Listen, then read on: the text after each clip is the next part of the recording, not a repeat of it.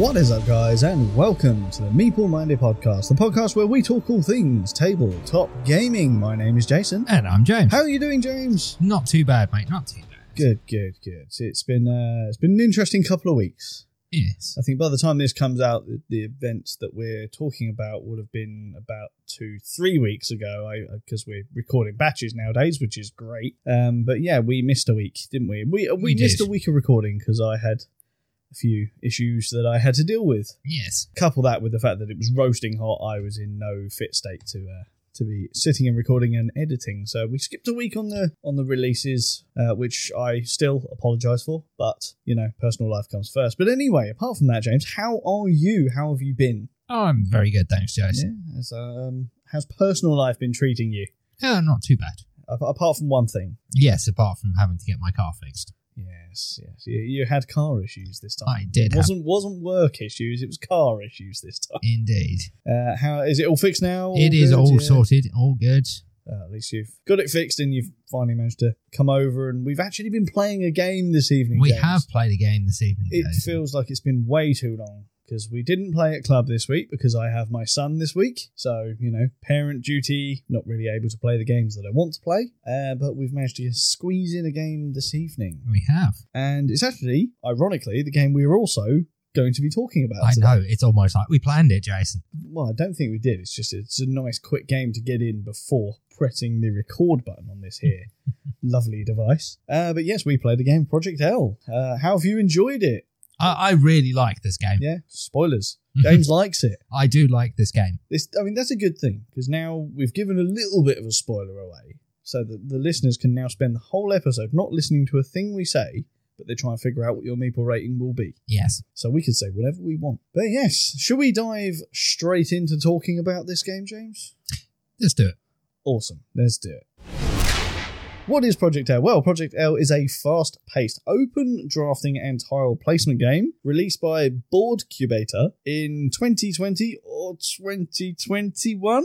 I think the listed release in 2020 was actually when the Kickstarter was. I think the game was released in 2021. The game is for 1 to 4 players, aged 8 and up, and has an estimated playtime of 20 to 40 minutes. And at the time we're recording, this game, James, is available in retail for £22. In Project L, players take 3 actions per turn to draft tiles, use your collection of acrylic, air quotes, Tetris shapes to complete puzzles on your drafted tiles, and you can also upgrade or downgrade the shapes that you have. Doing so uses an action, but with the ultimate aim of completing the greatest number of point-scoring puzzles and scoring the most points at the end of the game. That is the basic rundown of Project L. James, what comes in the box when you buy Project L? Okay, Jason, in this box you get 32 white puzzles, 20 black puzzles, 90 play pieces, and 4 player mats. That has got to be the quickest components you've ever done. Yep, 4 lines. Wow. Okay, so I was hoping to get a cup of tea during that, but off the bat, this game appealed to me on its theme, because let's be honest, this is all but Tetris in modern board game form, isn't it? Pretty much. I've had the Tetris music playing in my head constantly every time I play this game. I don't find it as soul-destroying as Tetris because I was never any good at Tetris. You know, the fact that, you know, the pieces drop down from above and they get progressively faster. But yes, the pieces are Tetris shapes and you're just trying to solve the puzzle in front of you. Mm-hmm. But, you know, you're not going to get the pieces speeding up. Maybe that's like a house rule. Maybe we should just introduce somebody throwing the pieces at you. That would be interesting, yeah. Getting progressively faster. Yeah, just as random ones. I don't even need that bit. Tough, it's the one you're getting. Now, that would be actually quite interesting. I'd be up for trying that, especially if I'm the person throwing the pieces.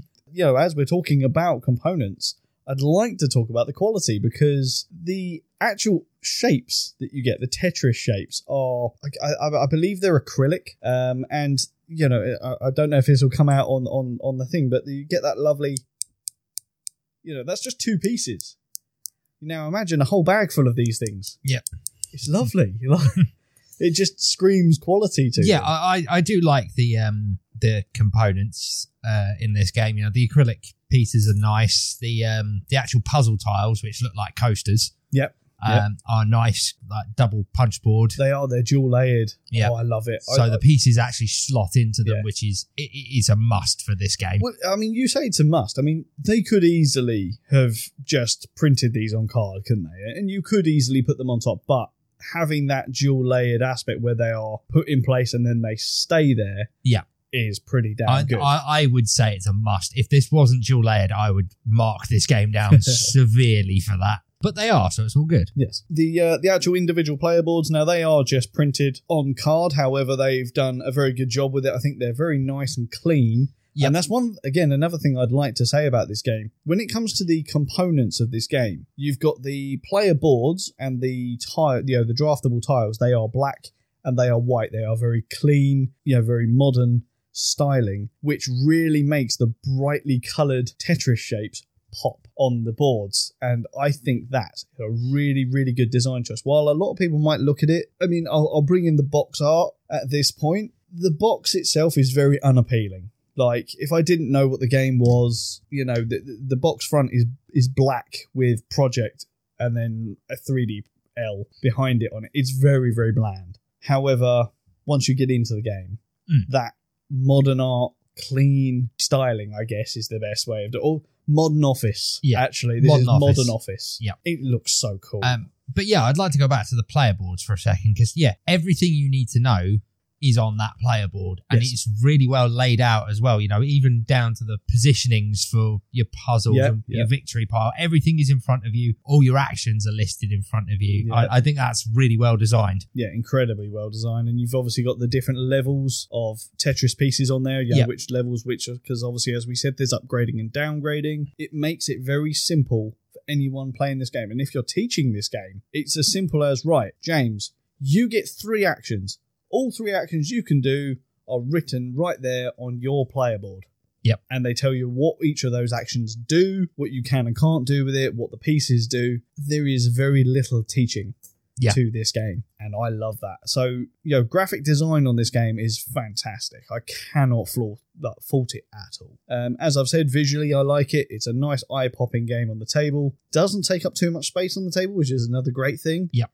Especially at a game that can go from 1 to 4 players. It would have been cool to maybe have the additional 2 game boards, so this could be a 1 to 6 player game, but I think we'll have a discussion about gameplay later as to where this game sits perfectly. But yeah, component-wise, if I was giving it a rating out of 10, I can't fault it at all.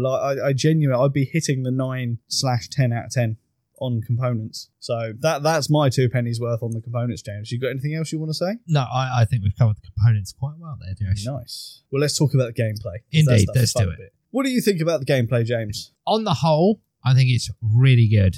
I do have a few things to say, though, but we will get to that. Ooh, okay. Interesting. All right, well, I'll start off with a couple of things that I like about the game, shall we? So, first and foremost, I've already touched on it a little bit. Could this game be simpler to teach? No, it can't. It's that easy. This is the simplest game I've ever taught in my entire gaming career. I love this game. It's definitely going to be one that I will teach quite a lot. I love the open drafting of tiles during this game. So for context of how the table will be set out, you have 2 piles. You have white back tiles and black backed tiles, and you'll have a pile of each of those, and then 4 face up on the table in front of you. On your turn, you can then draft from those face-up tiles. Everyone that you take gets replenished straight away, and of course everyone you take, that's an action. So that's the basic board layout. I love that open drafting mechanic. This is where I start to point out the differences, because in a 2-player game, I love that mechanic because it adds the tension. It adds the whole thing of going on in my mind of, I really want that tile, but I don't really want to waste an action on it right now. But James could well be looking at what I've, you know, what pieces I've got and which ones I could complete really quickly and then take that away from me, which could cost me points. It could cost me extra pieces. Whereas in a 4-player game, my mind switches to numbers. It's like, well, what's the likelihood that one is going to get back to me if I don't take it now? Yeah. But if I do take it now, I can do this, you know, and that's where I think this game is brilliant. I find that this game changes with the different player levels. What about you? Yeah, it does. I'm not actually a fan of this game at the full player count of 4. Okay. Because as much as I like the random drafting, unlike the actual game Tetris, where the difficulty scales. This doesn't. It is completely, you just shuffle the pile and you could end up with some really, really hard puzzles when all you've got is a single piece and a double piece to work with. I kind of get the feeling that they should have somehow been, because they're face down in the pile. On the other side, there should have been a difficulty marker, and you separate them into three piles, like easy, medium, and hard, and then shuffle them in that age so that the puzzles get progressively harder as they come out, but don't completely screw you over. Okay. Like the one time we played a four-player, I was player four. Yeah.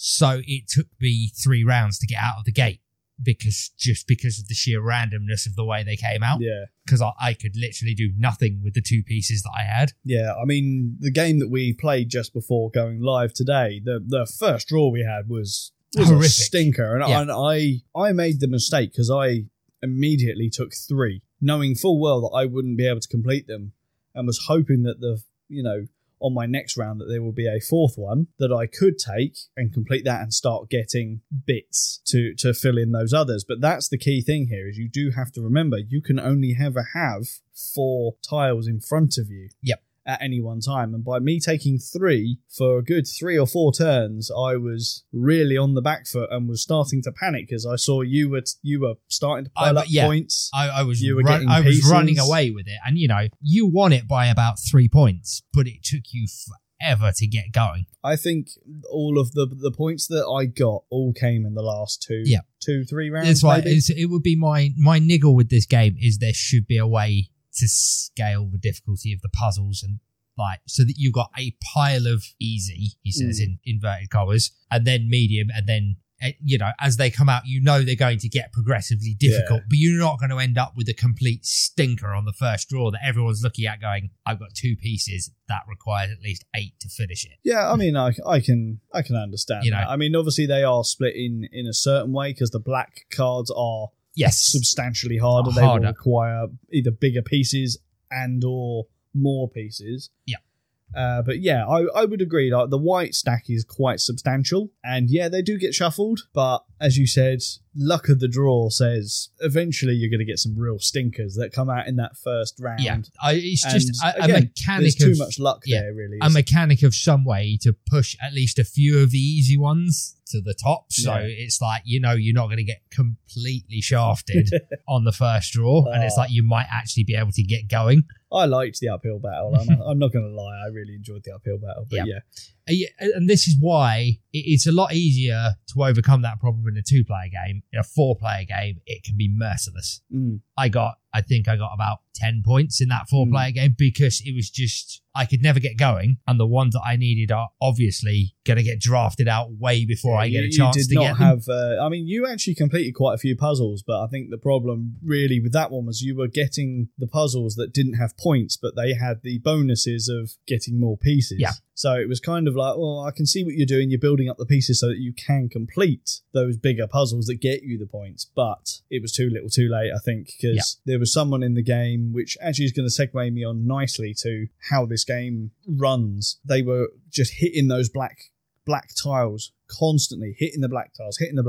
Now, the game length here, James, is interesting because there is no set amount of rounds. It's all based on the black tiles. Yeah. So the second that last black tile gets flipped over, that triggers the end of the game. So you finish that round so that everyone has an even amount of turns. Then everyone gets one more round, and that's it. Another thought I'm having though, the higher player counts, so you get 4 of each puzzles, is potentially to scale that with the amount of players. So 4 black and 4 white at a 2-player, 4 black, 5 white at a 3-player. 4 black, 6 white at a 4-player, just so that there's a couple more. I mean, I guess you could do that. Yeah, you could do that. That's another way to do it rather than having them random, because it just gives you...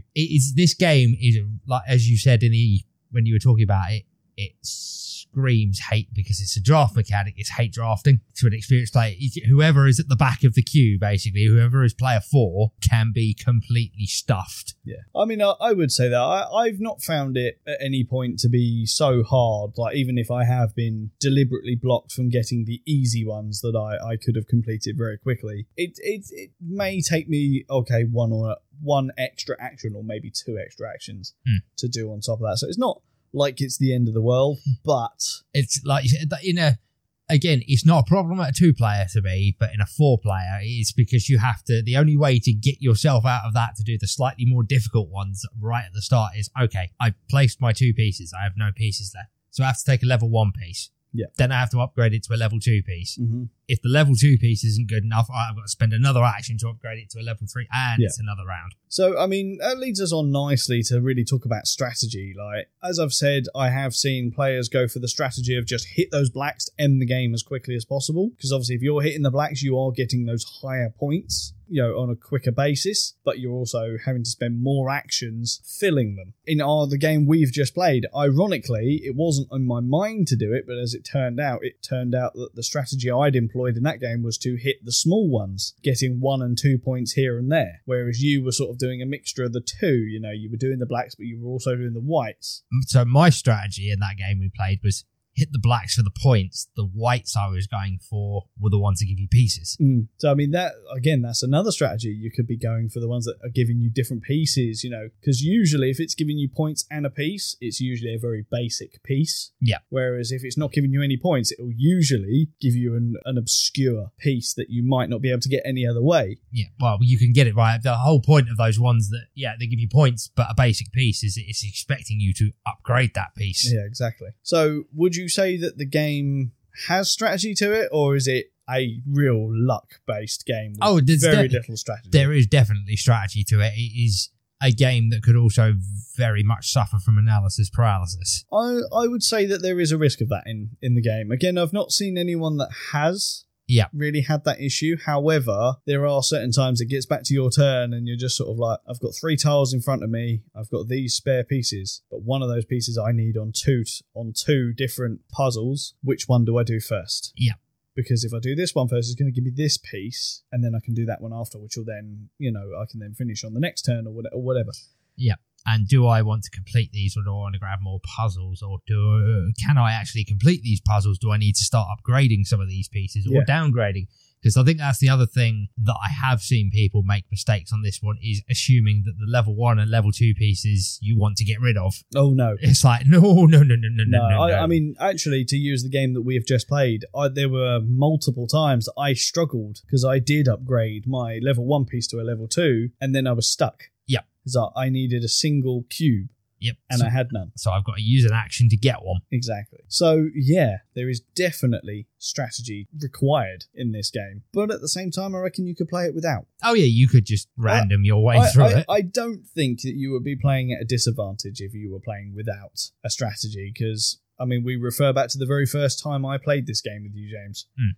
You had no idea of how the game played. You ultimately agreed with me afterwards that you just didn't have a clue what was going on, yet you won. Yeah. So there is evidence that you don't need a full-on strategy in this game, which I think is... Or a very basic one, complete the puzzle. Yeah, exactly. It's all about points. Yep. It's all about the points. Go for the points, complete puzzles, and you're golden. So is there anything else you want to talk about with the gameplay that you either do or don't like? No, I think we've covered it all. Yeah? Yep. So your main gripe with the game really is the whole scalability of I think how the puzzles come out. Yeah, that's one of the things. It's basically because it disadvantages the person in the last position. I mean, I think I would definitely agree with you. I prefer this game at a lower player count. This game thrives at a 2. Yeah. For me, 2 and 3 players definitely is where I would like to play this game. I will play it at a 4, it's still fun, but it really plays to my strategic desire to play at a 2. For me, the only real thing that I would say that I dislike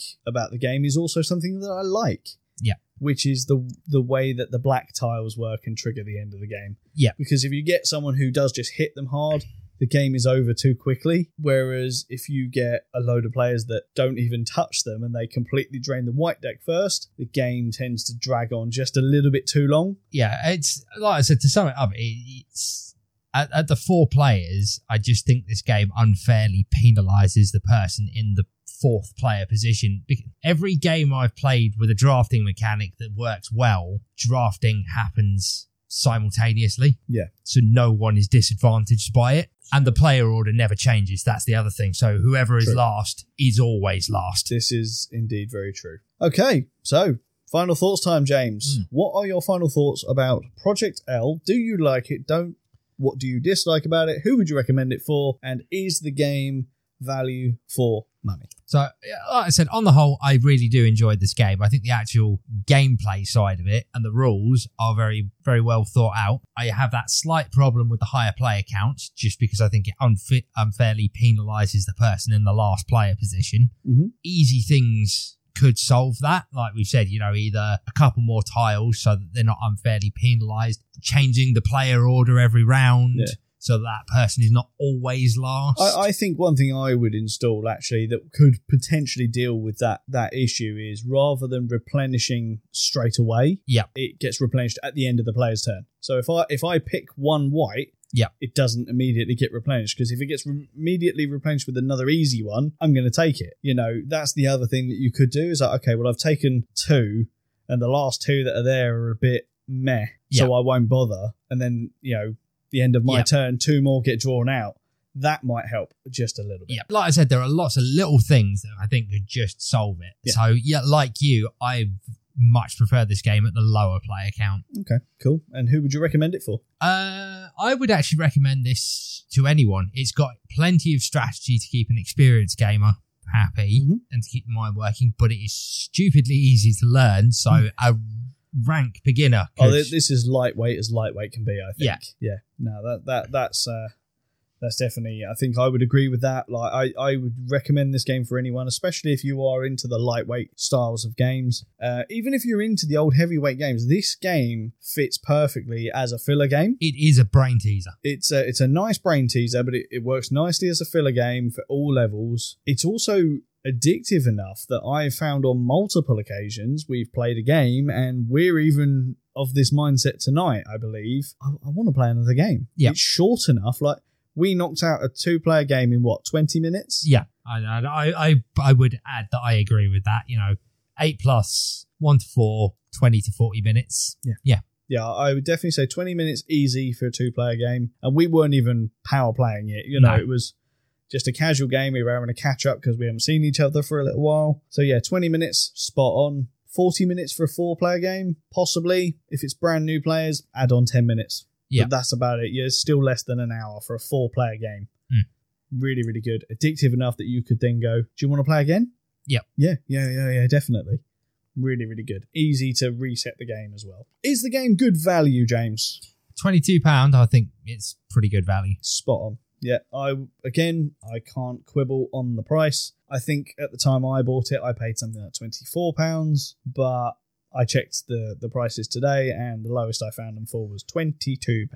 Very good value for money, definitely worth having. It's going to be a collection keeper, I think, for me, because of the ease of play. The theme of it, is very, very loose, I guess. There isn't really a theme. It's a very abstract style game. The closest you can put to it is this is Tetris, the board game, while not being Tetris. But it's a nice little puzzle. I love it. So for me, I'm going to jump in first with my Meeple rating. I don't think you'll be quite as high as me on this one. But for me, gameplay, great fun, easy, and open to all players. 8.5 out of 10. 8.5 out of 10. 8.5 out of 10. Yeah, I am going to be a bit lower than you, Jace. I'm going to go for a solid 7. Nice. Because it is a good game. The negative points are not enough to put me off it, but that 4-player bothers me. Okay, well, that's fair. Then that's why we all have our own opinions on these games. So I'm quite a bit higher than you on that one, James, but I think the game is worth it. I do see your points on the higher player count, but I don't think anyone should be put off buying the game for those reasons. For that, no, play this game at 2 or 3. It's amazing. I personally can't recommend it at 4. Well, there you go. Have any of you guys played Project L? I know that this actually gained quite a good backing when it was initially on Kickstarter. I'd be interested to know if you feel like the Kickstarter version was actually better than the retail version, because there are a couple of additional rules, I believe, in the Kickstarter version. But yes, let us know on any of our social media platforms, Facebook, Instagram, Twitter, Discord server. Links to those will be in our podcast description. I think it's time to hand over to the man in the news shed, James. Yeah, let's do it. Let's do it. Over to you, Paul. I mean, your park isn't exactly exciting, is it? Petting zoos are fine and all, but there's not much else, is there? And they're all herbivores too. I mean, where's your big cats? Where's your carrion? Carrion? Oh, that's the name for birds that pretty much eat anything, or mainly meat, like vultures, buzzards, eagles, hawks, etc. Oh, okay, sorry, I know we don't like mentioning them.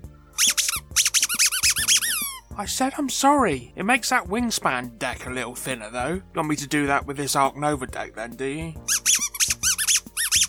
Well, I may concentrate it a bit, and I certainly won't be building any aviaries from now on. Do you want me to pick them out, or is it going to give you nightmares again? Okay, I'll get the news read, and I'll get to it, chap. Whilst I'm doing that, you can reset the board if you like. Anyway, talking of Ark Nova, the first story may be of interest. You know what to do, hit that button, chap.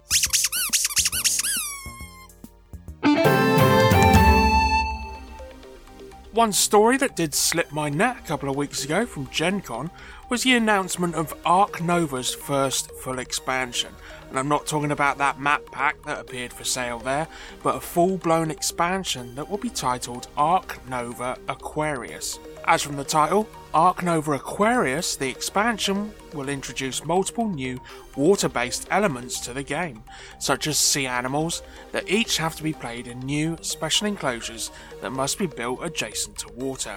Roughly half the sea animals in the expansion are reef dwellers, and whenever you add a reef dweller to your zoo, you trigger the ability of all reef dwellers in it. One fear of ours on the announcement, considering the amount of cards in the base game, and most likely in the expansion, was the dilution of the deck. This has been noted, and a new mechanic will be introduced, as all sea cards will feature a wave icon, and whenever it's revealed in the display, you discard the first card in the row, or in essence wash it away, and then replenish. Whether this will cause a cascade is another matter, seeing that one card you wanted being washed away under a slew of new cards appearing. Adding to the association action will be a fourth university, the Breed Registry, and if selected, you can claim one of 6 special universities from the reserve that feature one research icon and one of 6 animal icons. In addition to taking the university, you reveal cards from the top of the deck and keep the first revealed card with an animal icon that matches your chosen university. As for action cards, 4 alternate versions, each with its own little twist, will be available. These action cards will be drafted at the start of play and replace 2 of the standard action cards, adding a little more asymmetry to the game.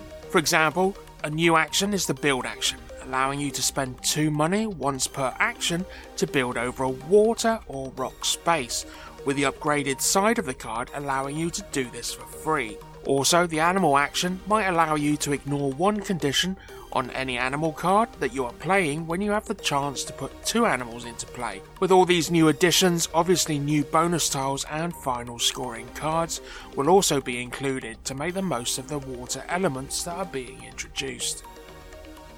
Upper Deck, not usually one for positioning for the spotlight, had a couple of notable mentions from the Gen Con floor. Alongside upcoming titles for its ever-growing Marvel Legendary line with the Black Panther, Black Widow and Infinity Saga sets was an unlikely entrant into the Legendary Encounters line. Joining the likes of Alien, Predator, X-Files and Firefly games is The Matrix.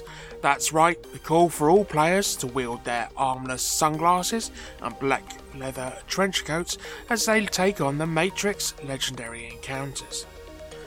The Matrix Legendary Encounters was being openly demoed across the tables at Gen Con, showcasing the narrative through a series of acts that will thrust players down the path and hole of the White Rabbit. featuring different parts of the original movie and trilogy overall. But if you were looking for movie transfer of artwork, you will not be seeing the movie renditions of each character portrayed across each card. The game features hand-drawn illustrations encouraging a different experience when facing the choice of a blue or red pill. Players will still see familiar characters such as Neo, Trinity and Morpheus, and not the Keanu counterpart. As a slight adjustment, players will be tied to their own characters, building a player-centric deck that supports the provided characters' gameplay and special abilities, cooperating against the system with the chance to flex the perfect synergies across buying in cards, perfect for each chosen character. With Ark Nova Aquarius making its way up the Board Game Geek's hotness list, another game that caught my eye that hadn't before is a game called Revive from publisher Aporta Games. 5,000 years after everything was destroyed, it's the last remnants of humanity that need to revive civilization. So lead your tribe and explore the frozen Earth, harness its resources, recruit surface survivors to your cause, build factories with powerful machines, and populate ancient sites to relearn your tribe's forgotten technologies. Revive is a game for 1 to 4 players with asymmetric player powers, highly variable setup, and no fighting or direct conflict. Playing through the 5-part campaign unlocks additional contents, and once all contents have been unlocked, the game can be replayed indefinitely. At the beginning of the game, each player gets a set of citizen cards, a tribe board, as well as a huge dual-layered player board. The tribe board shows your unique tribe ability and the ancient technologies that you may relearn during the game. The dual-layer player board is where you place your custom machines and upgrade your card slots. A main goal of the game is to reach and populate the large ancient sites. These ancient locations are randomized, and as they are important sources of victory points, they will shape your strategy differently each game. So on your turn, you take just 2 actions. You play a card, you explore, you can populate, or you can build. In addition, you may use power to activate any number of your machines, modifying your actions. Instead of taking 2 actions, you may hibernate. This will circulate your cards, moving your played cards to your resting area and releasing the cards in your resting area back to you. In addition, you regain your used power so that you may activate your machines again. The multi-use cards play an important role. Each card shows a resource and a special ability. Playing a card in one of your top slots activates the resource action, and in the lower slot you activate the special ability. You may install slot modules in these card slots, and these are activated whenever you play a card matching its colour. So it's possible to find combinations that let you chain cards together, triggering several slot modules and abilities in one action. Building factories harnesses the power of the surrounding terrain. Advancing your marker on one of the 3 machine tracks, this may unlock machines that can be activated using energy. Reaching certain milestones lets you take an artifact from the main board. Each artifact boosts one of the 3 scoring categories on your personal scoring card. The game ends when all artifacts have been taken, and the player with the most points wins. There is a great blog on the development of the game over on Board Game Geek in the news section. The game itself will be on show at Essen this year, but no news yet as on a release date, although pre-orders are already up for it on the Matagot website. We shall be keeping an eye out on this in the future. I'm heading on over to crowdfunding. All these 3 are available on Kickstarter at the moment. First up is Space Lion by Solis Game Studio. It's for 1 to 5 players, 30 to 60 minutes to complete, 12 years and over, ends on Tuesday, September the 13th. There are alien armies on all fronts. Take command of one of 4 asymmetric armies in a huge battle and deploy your units strategically and carefully. You can't possibly win all the fights on the battlefield, so choose which battles to resolve in which order, but weigh in on how it might affect your units and other battles. So in Space Lion, you are managing an army of 7 cards. Each round you will decide where to deploy cards to battle. Use your battle effects with careful timing to win the battle in as many lanes as possible. You can't win them all though. The player with the highest strength in a lane wins, causing damage to the towers or bases of another players connected to that lane. Destroy all enemy bases to win. Choose between 4 different asymmetrical armies with their own unique systems and concerns on the battlefield. Then choose a hero for your army. Each army has 7 heroes to choose from, which warp your strategy even further. You can pledge at £25 or $29 for a copy of the retail edition of the game with applicable stretch goals, or upgrade to the deluxe edition of the game for £51 or $59, which gets you a bunch of upgraded components, extra units, game insert and posters, as well as any applicable stretch goals for the deluxe game. Next up is Tail Story, a reverse deck building game by Tail Story Games. It's for 2 to 4 players, takes 20 to 45 minutes to complete, for 14 years and over, ends on Tuesday, September the 20th. Tail Story is a reverse deck building game. Build your deck using other players' discard pile and force your unused cards to them. Each player takes on the role of a pet from one of 3 types: canine, feline or rodent and friends. Your aim is to collect achievements to win the game. Players take turns and do whatever it takes to draw the cards from their own deck as fast as they can to compete for achievements to win the game. Each player is dealt 15 event cards to make his or her own deck at the start of the game. Every time a player runs out of his or her cards, the player shuffles all the cards in his or her discard pile to make their deck again. He/she then chooses 1 card from his or her hand and puts it face down in front of him or her. This is called an achievement. The player who gets the 4th achievement first is considered the winner. £21 or $24 gets the standard version of the game with all level 1 stretch goals, or $34 or $39 gets you the holographic version of the base game with all its relevant stretch goals. And lastly is Cobble Critters by Miller Hollinger. This is a 2-player game, it's for 20 to 40 minutes to complete, 9 years and over, and ends on Thursday, September the 22nd. In Cobble Critters, you'll duel another tamer for control of the cavern, a mystical space filled with powerful crystals. In the game, you build 2 decks, a critter deck and a special deck, and you can always choose which to draw from. Critters are your monsters, while specials are a grab bag of tricky hijinks, trinkets, and rule-warping events. You reveal your entire 6-card hand every turn, giving the game's card play a fast pace. A player's board is a grid split into 2 areas, the hideout and the cavern. Players prepare their critters in the hideout and then send them to the cavern to battle for crystals, a precious resource that functions as the score. Critters have stats used for battle and a star rank. Critters can be upgraded from 1 to 2 and then to 3 stars to power them up. They also have card text that grants them a wide variety of comboable powers. Strategic positioning, clever deck building and a pinch of luck are key to victory in the caverns. Pledge just £5 or $5 for access to the digital print and play files for the game, including a PDF short story and wallpapers, or for a physical copy of the core set, including game board and tokens, together with access to all the digital resources. You can pledge at £34 or $39. Or go all out and grab the game, a custom neoprene mat, pins, stickers, autographed cards, and of course those digital files for £81 or $95. And we're on to local events, and why we say local is we mean local to ourselves here at Meeple Minded HQ. Just a friendly reminder up front to my own group's upcoming day in a couple of weeks. Sunday, September the 11th sees Mid-Sussex Meeples making a return after our summer holidays. Yep, Sunday, September the 11th will be back up and running at Cypress Hall, Cypress Road, Burgess Hill, RH158DX. We run from 10 AM through to 6 PM, offering you 8 hours of gaming space for just £5 per head. We have tea, coffee, squash for the youngsters or just the young at heart, and of course biscuits to keep that mental energy up.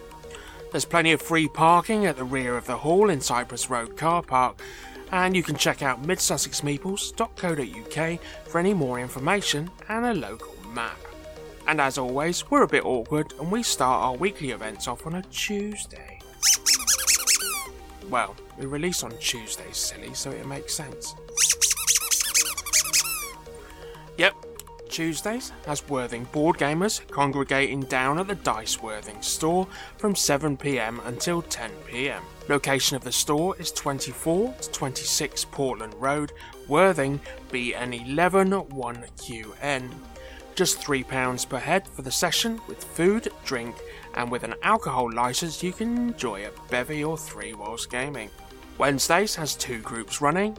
If you're in the Crawley area, Crawley Gaming Community is being hosted at the Comic Shop, 42 High Street, Crawley RH10 1BW. Gathering from 6ish onwards until close, just £3 per head there. Again, food, drink and an alcohol licence if you fancy some dizzy water with your dice rolling. Joining the Wednesday night groups, but a little closer to the coast, is at Brighton Board Gaming, also known as Board Games at the Barn, run by designers Team Custard Kraken. You can find them at the West Dean Barn, Dean Vale, Brighton, BN1 5ED. They'll be running from 7pm through to 11pm. It's free for new attendees and £2 from there on in. Thursdays sees three groups running, starting with Worthing Board Gamers, pitching up to the Ardington Hotel, Steen Gardens, Worthing, BN11 3DZ from 7pm. Those of you further east can try Lewis Board Game Club at the Trinity Gaming Cafe, the location being Trinity Church, Arbinger Place, Lewis, BN7 2QA, running from 7pm through to 11pm. And coming back inland, we have Jake and Chris welcoming you to Dice and Drinks in Burgess Hill. Address for them is 79 to 81 Church Walk, Burgess Hill, RH1 5-9BQ. Entry is just £5 for the evening for refreshments available for purchase in the shop. Relieving, to some extent, that Monday feeling is Crawley Gaming Club on Monday evenings. Running from 6pm over at the Tilgate Community Centre, Shackleton Road, Crawley, RH10 5DF. Just £3 per person with drinks and snacks available for purchase on site. Right, that's that for this week then. You all reset for another game of Ark Nova. Yeah, well I'm sure you'll get some positive points soon. You just gotta jazz your park up a bit. Don't just fill it with rabbits, donkeys and guinea pigs. I know you like them, but they're not going to score you a lot. Anywho, say goodbye to everyone until next week. And it's goodbye from me. Keep safe, Meeples. Keep those dice rolling, the cards shuffling, and we'll be right here for you next week. Thank you very much for that, Paul. And thank you guys for joining us once again for another Game Highlight episode. This week we were talking about Project L. James, how do we think this one went? I think this one went well, Jason. Good, good. Have you changed your mind about the game in the last, I don't know, 10 minutes? No. No, I didn't think so. The question is, James, we're about to sign off here, you know, in the next couple of minutes. Are we going to end up pressing the end of the recording button and then set up for another game? That's the real question. But next week, I think, is going to be a really interesting episode because we have got another guest coming on the podcast, haven't we, James? Yes, we have. I'm really excited for this one. I've been chomping at the bit to have a chat with this young gentleman. That's a little bit of a clue, but you will find out who that is next week. Until then, James, time to say goodbye because my name's been Jason. And I've been James. And you've been listening to the Meeple Minded podcast. Join us next week for more tabletop gaming goodness and our special guest. Till then, ta-ta, goodbye.